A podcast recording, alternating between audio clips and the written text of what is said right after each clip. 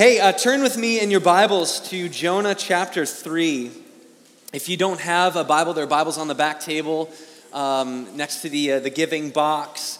And if you have your Bible, but you are having a hard time finding Jonah, there's no shame in flipping to the front where the, the table of contents is for a little bit of help. So, so good luck, because it's only four chapters and it's kind of buried in the Old Testament. It's hard to find.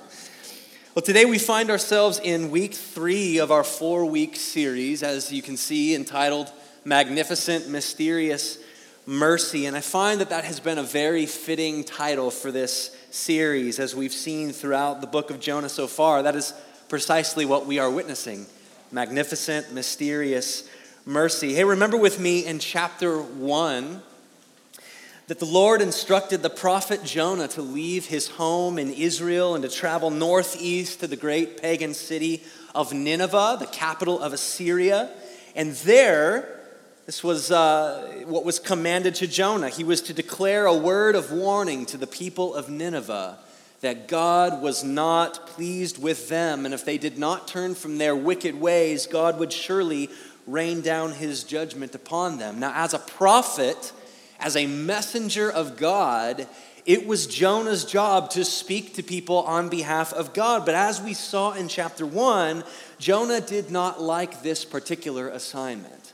Right? He did not exactly agree with God about this particular assignment. And a relatively quick history lesson kind of helps us to see why. See, around the time that Jonah was being sent to prophesy against the Gentile city of Nineveh, God was simultaneously speaking to Jonah's own people, the Israelites, through another prophet named Hosea. And according to the word of the Lord spoken through Hosea, the Gentile city of Nineveh would actually soon rise up against Israel and successfully destroy them and lead them off into exile. So, just so we're clear, the very people that God was sending Jonah to minister to would soon bring destruction upon Jonah's own people. So it's kind of no wonder why Jonah struggled with this particular assignment from God. I mean, imagine a Jew in the early 1930s being sent to minister to the Nazis, having full knowledge of what was about to happen. It's kind of kind of sets the scene, doesn't it? The last thing Jonah wanted to do was to warn the Ninevites about God's judgment because what if they repented? What if they ended up receiving God's mercy? Jonah would rather die than to be a light to the, Gen, to, to the Gentile Ninevites and, and, and lead them to a time of repentance. And he proved that he would rather die in chapter 1, remember? He disobeyed the Lord by sailing in the opposite, opposite direction as Nineveh. And then, even after God hurled a storm at the boat, nearly shipwrecking it, Jonah insisted to be thrown overboard because he would rather die than turn back to Nineveh. But as we saw last week in chapter 2, as Jonah sunk deeper and deeper into his watery grave, so to speak, he was given this moment of clarity. He had a moment of clear thinking.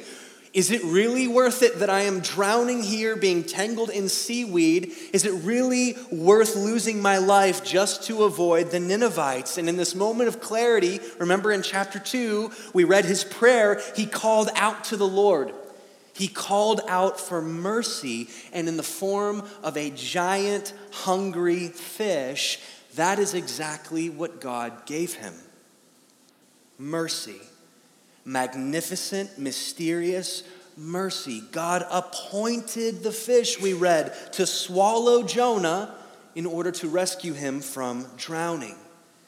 And then from inside the fish, deep beneath the surface of the Mediterranean Sea, Jonah was provided with a very frightening three day sabbatical, was he not? Very frightening during which time Jonah acknowledged his foolishness, during which time in the, in the fish he thanked God for saving him, during which time he essentially recommitted himself to fulfilling the mission to Nineveh, did he not? So we ended last week with chapter 2, verse 10. with the Lord once again appointing or commanding the fish to vomit Jonah out upon dry land.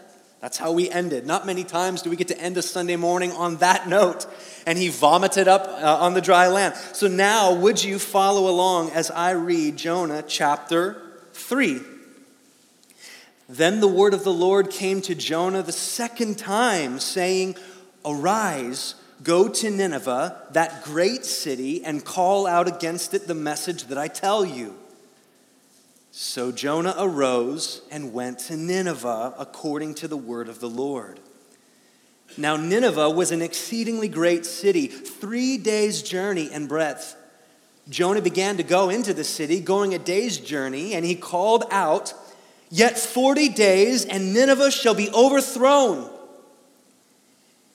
And the people of Nineveh believed God.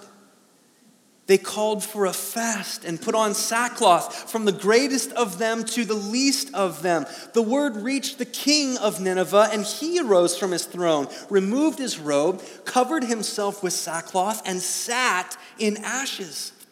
And he issued a proclamation and published through Nineveh by the decree of the king and his nobles let neither man nor beast, herd nor flock taste anything let them not feed or drink water, but let man and beast be covered with sackcloth, and let them call out mightily to God. Let everyone turn from his evil way and from the violence that is in his hands. Who knows? God may turn and relent and turn from his fierce anger so that we may not perish.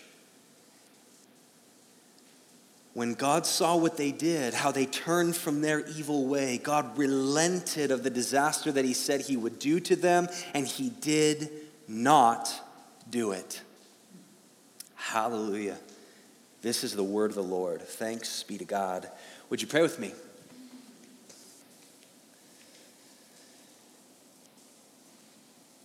Father, I simply ask that you would give us ears to hear what you'd like us to hear this morning. In Jesus' name, amen. So, my wife Lindsay and I are quite fond of the late 19th century Baptist preacher Charles Haddon Spurgeon.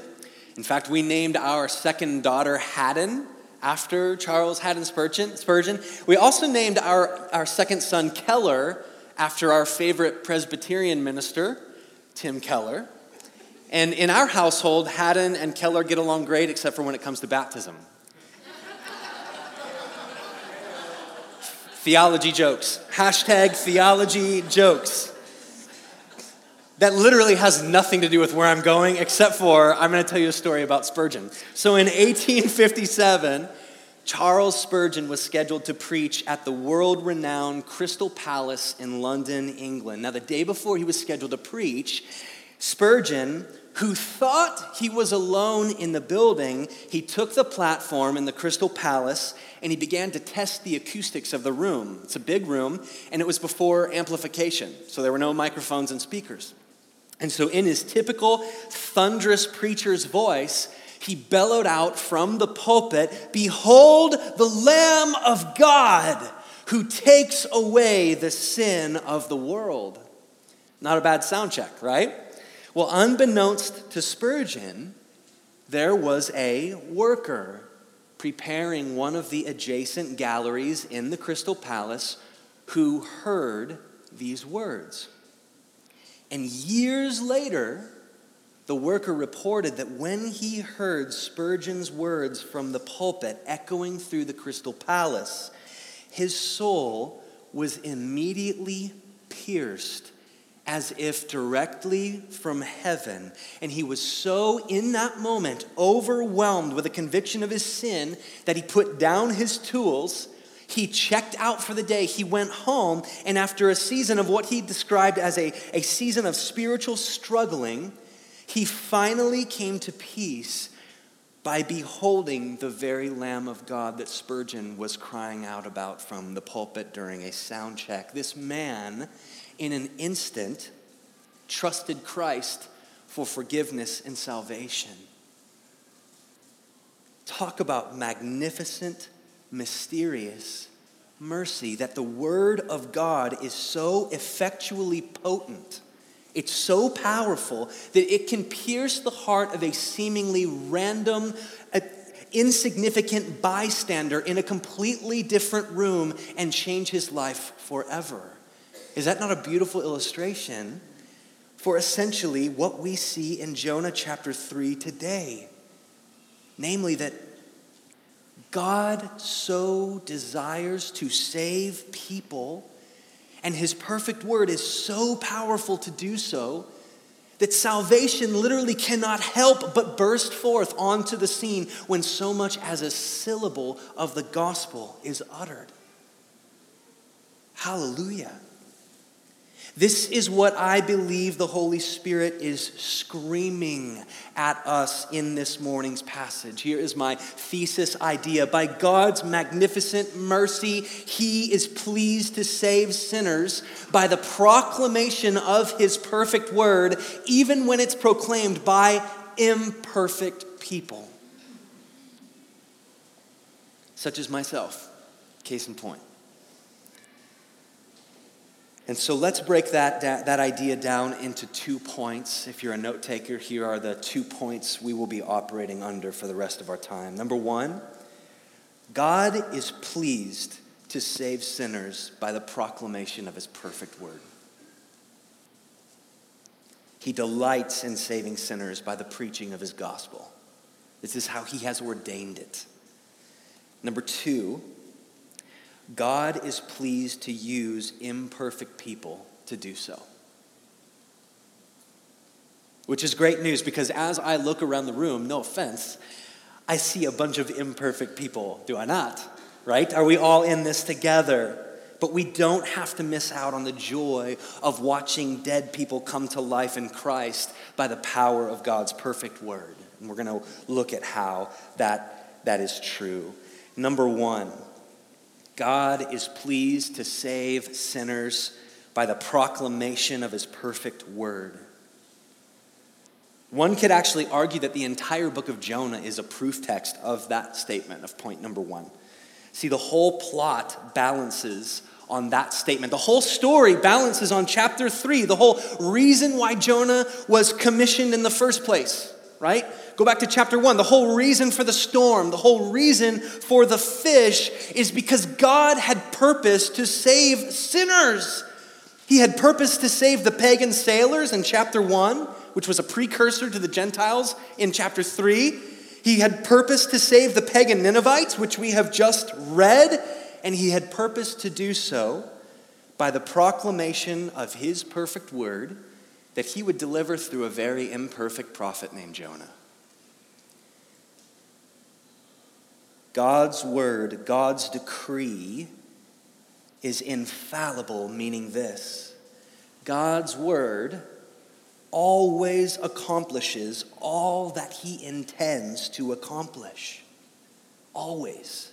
It can't not accomplish what it was intended to accomplish. Isaiah 55 11 the words of the Lord, so shall my word be that goes out from my mouth. It shall not return to me empty, but it shall accomplish that which I purpose and shall succeed in the thing for which I sent it. God's word is infallible, it's perfect. It, it, it, always accomplishes that which God intends to accomplish. When God said in Genesis, Let there be light, it was not as if the light had much of an option to let there be or not. When God told Lazarus' dead body to rise, Lazarus didn't have a say in the matter. When, when in the desert, when Jesus commanded Satan to be gone, it wasn't up for debate. When the dry bones were told to come to life in Ezekiel 37, they had no other choice. When the wind and the waves were told to be still on the Sea of Galilee, they were rendered motionless without an argument. They didn't get to, to talk back, they just did because God's word was sent forth and it accomplishes always what it intends to accomplish. Because God's perfect word always accomplishes its intended purposes, So, what are we to make about Jonah's word that, uh, excuse me, God's word that Jonah proclaims in verse 4 of our passage? What are we to make of this? Yet 40 days, and Nineveh shall be overthrown. Thus saith the Lord.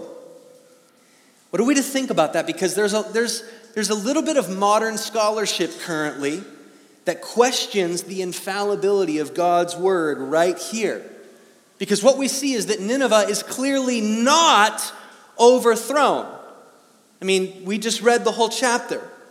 So, is God's word in fact infallible? Does it really accomplish all that He intends it to accomplish? Bible trivia of course it does. Of course it does.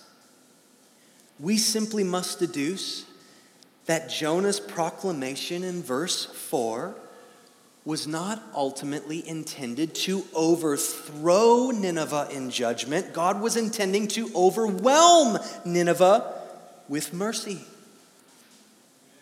He wasn't intending to curse them, he was intending to bless them.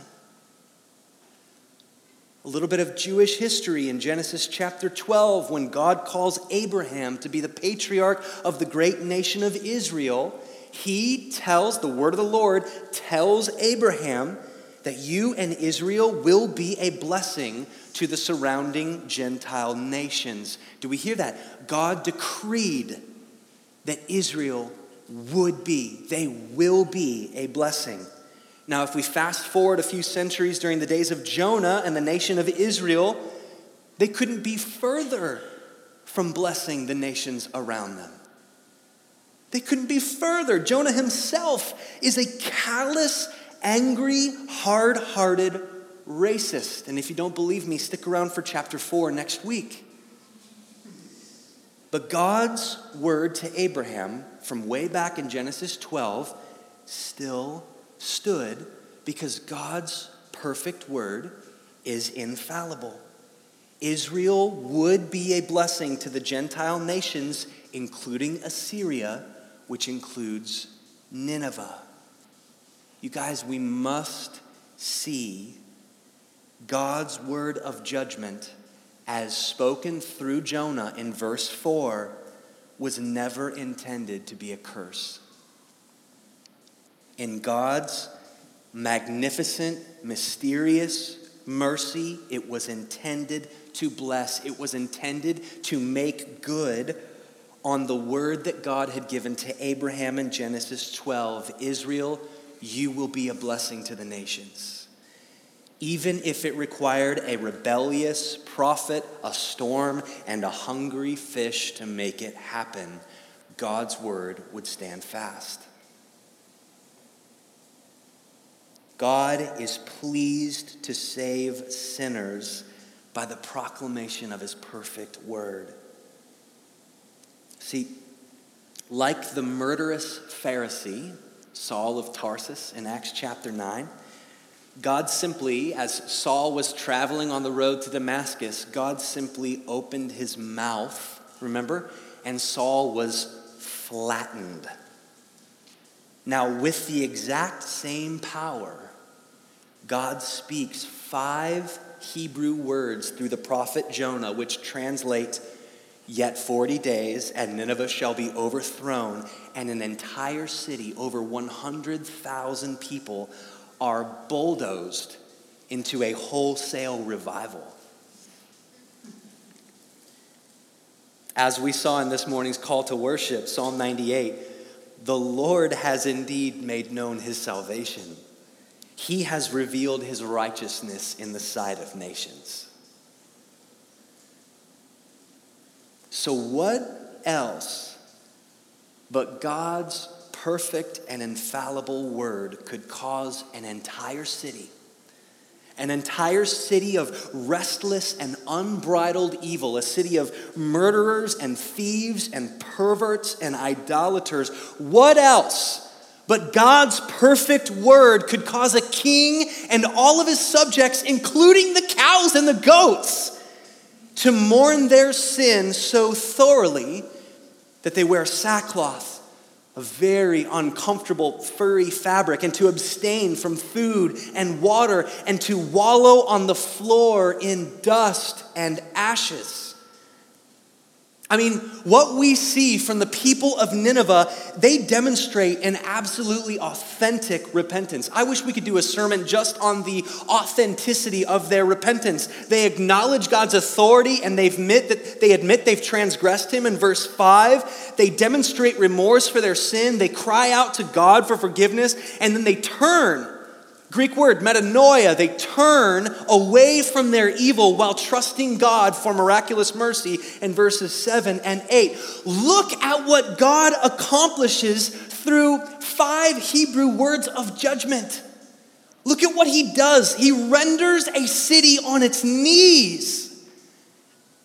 This is exciting, you guys. This is good. We can smile. Look at this. Because you and I, brothers and sisters, we have an even better word. You and I have the complete story. We have the whole gospel. We have the total fulfillment of God's blessing to the nations. We have God's perfect word made flesh.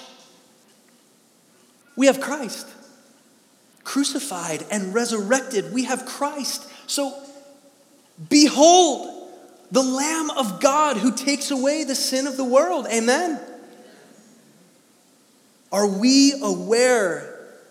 Are we aware this morning in Ashland, Ohio, that God is still pleased to save sinners with his perfect word? He's still in the business of doing this.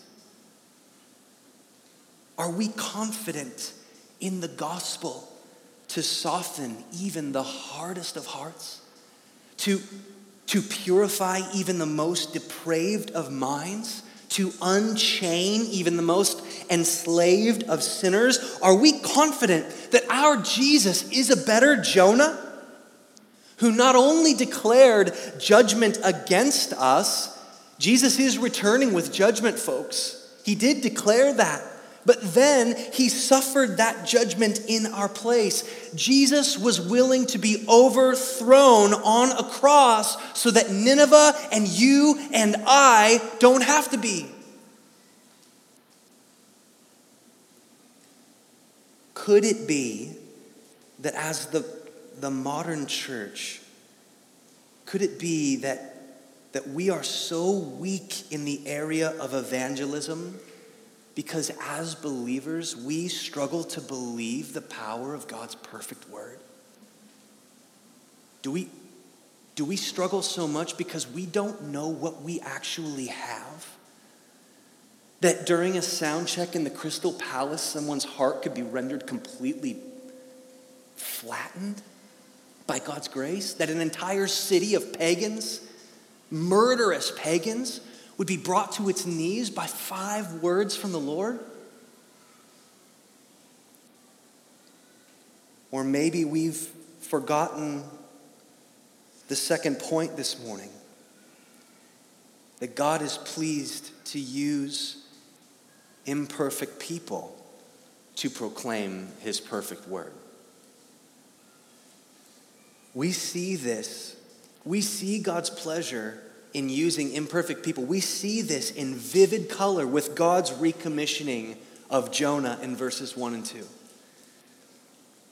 While it's true that Jonah had a come to Jesus moment in the belly of the fish, right? He, he had a, a moment of repentance in the belly of the fish in chapter 2. It's true that there was a moment, but, but his heart, as we will see next week in chapter 4, was still very far from being pure concerning the Ninevites. He was miles away from the purity that he needed to have as the prophet of God. In fact, many commentators speculate that the reason why God vomits Jonah from the fish rather than simply opening the fish's mouth and letting Jonah leave, the reason why God vomits, commentators speculate, is to symbolize God's disgust for the hatred that still lingers in Jonah's heart toward the Ninevites. Jonah's motives, his heart, his mind are far from perfect this morning in this passage. But that does not render him unusable in the hands of a perfect God. Now, what I'm not saying when I say that, I am not saying that we should just flippantly ignore our own hard hearts and our poor motives because, well, God's going to use me anyway. By no means, Paul would say.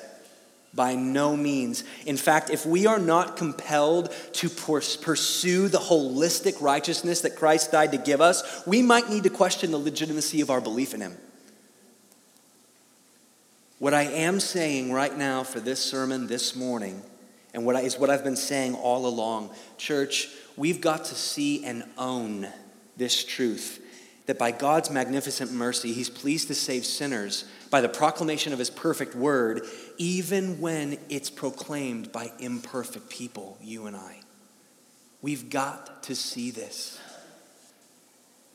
God is in the business of using imperfect people for perfect kingdom work.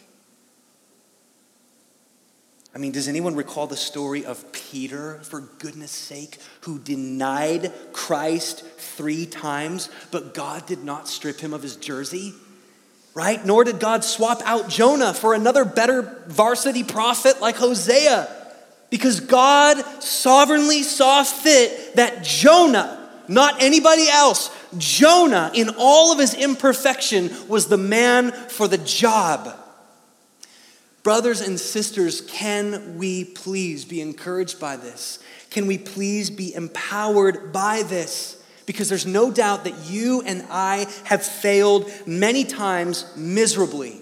There's no doubt that you and I have disobeyed. Maybe some of us have been riddled with prejudice or simply afraid to take the word of the Lord to our coworkers, to our neighbors, to the lost man on the side of the street, where, wherever.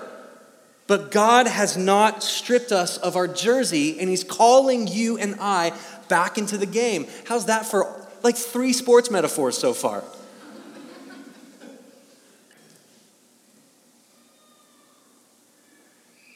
Peter says that you and I are a kingdom of priests. You and I. And we've been commissioned by King Jesus in Matthew 28 with all of our imperfections intact, to what? Go into all of the world and to make disciples of every nation, to show them with our lives and teach them with our lips God's perfect word. You are being recommissioned this morning, Substance Ashland. Recommissioned into the greatest mission field with the most powerful word we could possibly imagine, why are we not, in light of Jonah chapter 3, more amped up to go and to preach the good news? And don't for one second think that Ashland is not a mission field, am I right? I mean, we are surrounded by people who are, oh God, deceived into thinking that they're bona fide followers of Christ because they were baptized when they were five and they're a pretty moral person now. That is not the gospel. There are people all around you in Ashland and I in Wooster that are quite literally dying in self righteousness, waiting to hear the actual good news that Jesus came to save those who know they were dead and in, dead in their trespasses, those who can't work their way out of the pit, because even our good works in self righteousness are vinegar to a thirsty king. Because they're rooted in pride and self reliance. We have a ripe mission field in Wayne and Ashland County to preach this good news. Now, we may be reluctant for a couple of reasons. We may need to repent because we feel a disdain for the people around us, a disdain for our roommate or the person we share a cubicle with at work, or even our own family members. God is calling you. He's placed you, not another priest, not another prophet. He's placed you where you are sovereignly so that you, with your lips and your life, would show them and preach them the good news. And it can be as simple as Behold, the Lamb of God who takes away the sin of the world. He uses that. He uses that. The Holy Spirit regenerates hearts with even that. Another reason we might be reluctant is for fear that we will be rejected, so we let ourselves off the hook. Dudes and dudettes, you will be rejected. We will be. We will be.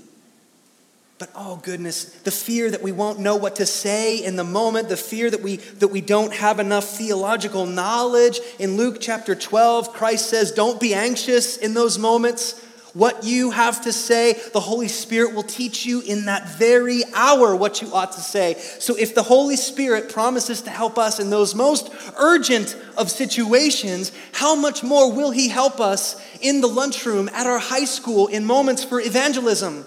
He is going to help us. He's going to help you with the words, even if you can't clearly articulate the doctrine of penal substitutionary atonement. I wish that we all could articulate that, but we are all not there. But that does not mean that we aren't being called to proclaim His good news, does it? We are still called. Can you say, Behold the Lamb of God who takes away the sin of the world? Then you can evangelize, you can disciple, you can go to the nations. I was on a plane uh, with my wife. I was, on, I was, we were flying to Seattle, where I'm originally from, and I didn't, I didn't know anything. I was so junior varsity in my biblical knowledge. I still am. I am. I still. I'm embarrassed to be standing here, but I, I'm sitting on a plane next to a guy who introduces himself. Hi, I'm Ben. I am. He saw the Bible in my hand. I'm the president of the atheists and agnostics at my university. You're freaking kidding me. and I sit next to this guy. And you have those moments, right, where all of a sudden you're like, oh, I have, to, I have to tell him the gospel. So, like a four hour plane ride, and I'm like perspirating and like, uh, you know, sweating and shaking. And Lindsay's like, do it. And I'm like, you do it. Trade me spots. You know what I mean? Like, I, look, we all get these, these spiritual nudges, don't we? We get, we get those nudges, right? Like, like, goodness, Jonah was parachuted into a completely different nation, and part of that was the reason why they listened to him so aptly. Like, they were ready because he, he was coming from a hated nation. Why else would you be here unless you had the truth, right? So I'm sitting on this plane. You guys, I'm embarrassed to tell you this. He's telling me the whole spiel of atheism and Gnosticism, and I simply asked him, Well, how does all of that make you feel?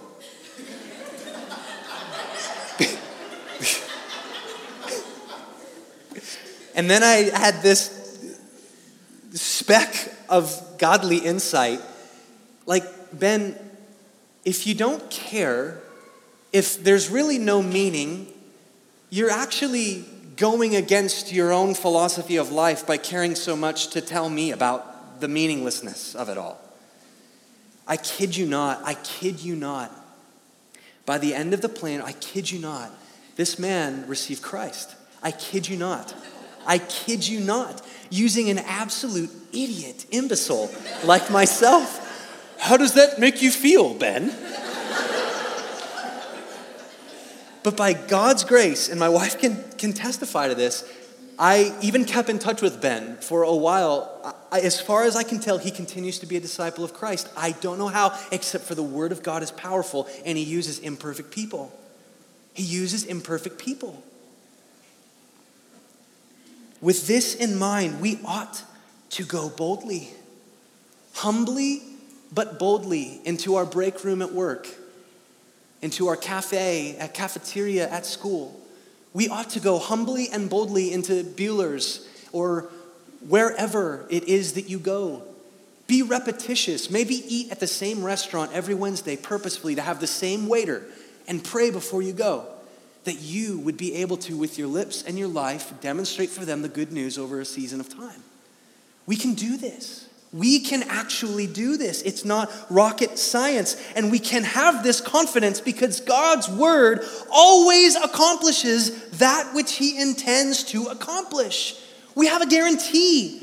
We're armed with an even better word than, than Jonah had. We're armed with the good news. And God's word doesn't return void, he will save. So we needn't be fear nor be reluctant. I mean, if God can use a he can mightily use an accidental messenger such as Charles Spurgeon in another room. And if he can use a reluctant prophet going to a city that he absolutely hated, how much more can he use a church of somewhat willing people who love Jesus and just simply want to see his word of power, his gospel, overwhelm the lost? This is a call to discipling and evangelism. This is a call. Let's pray.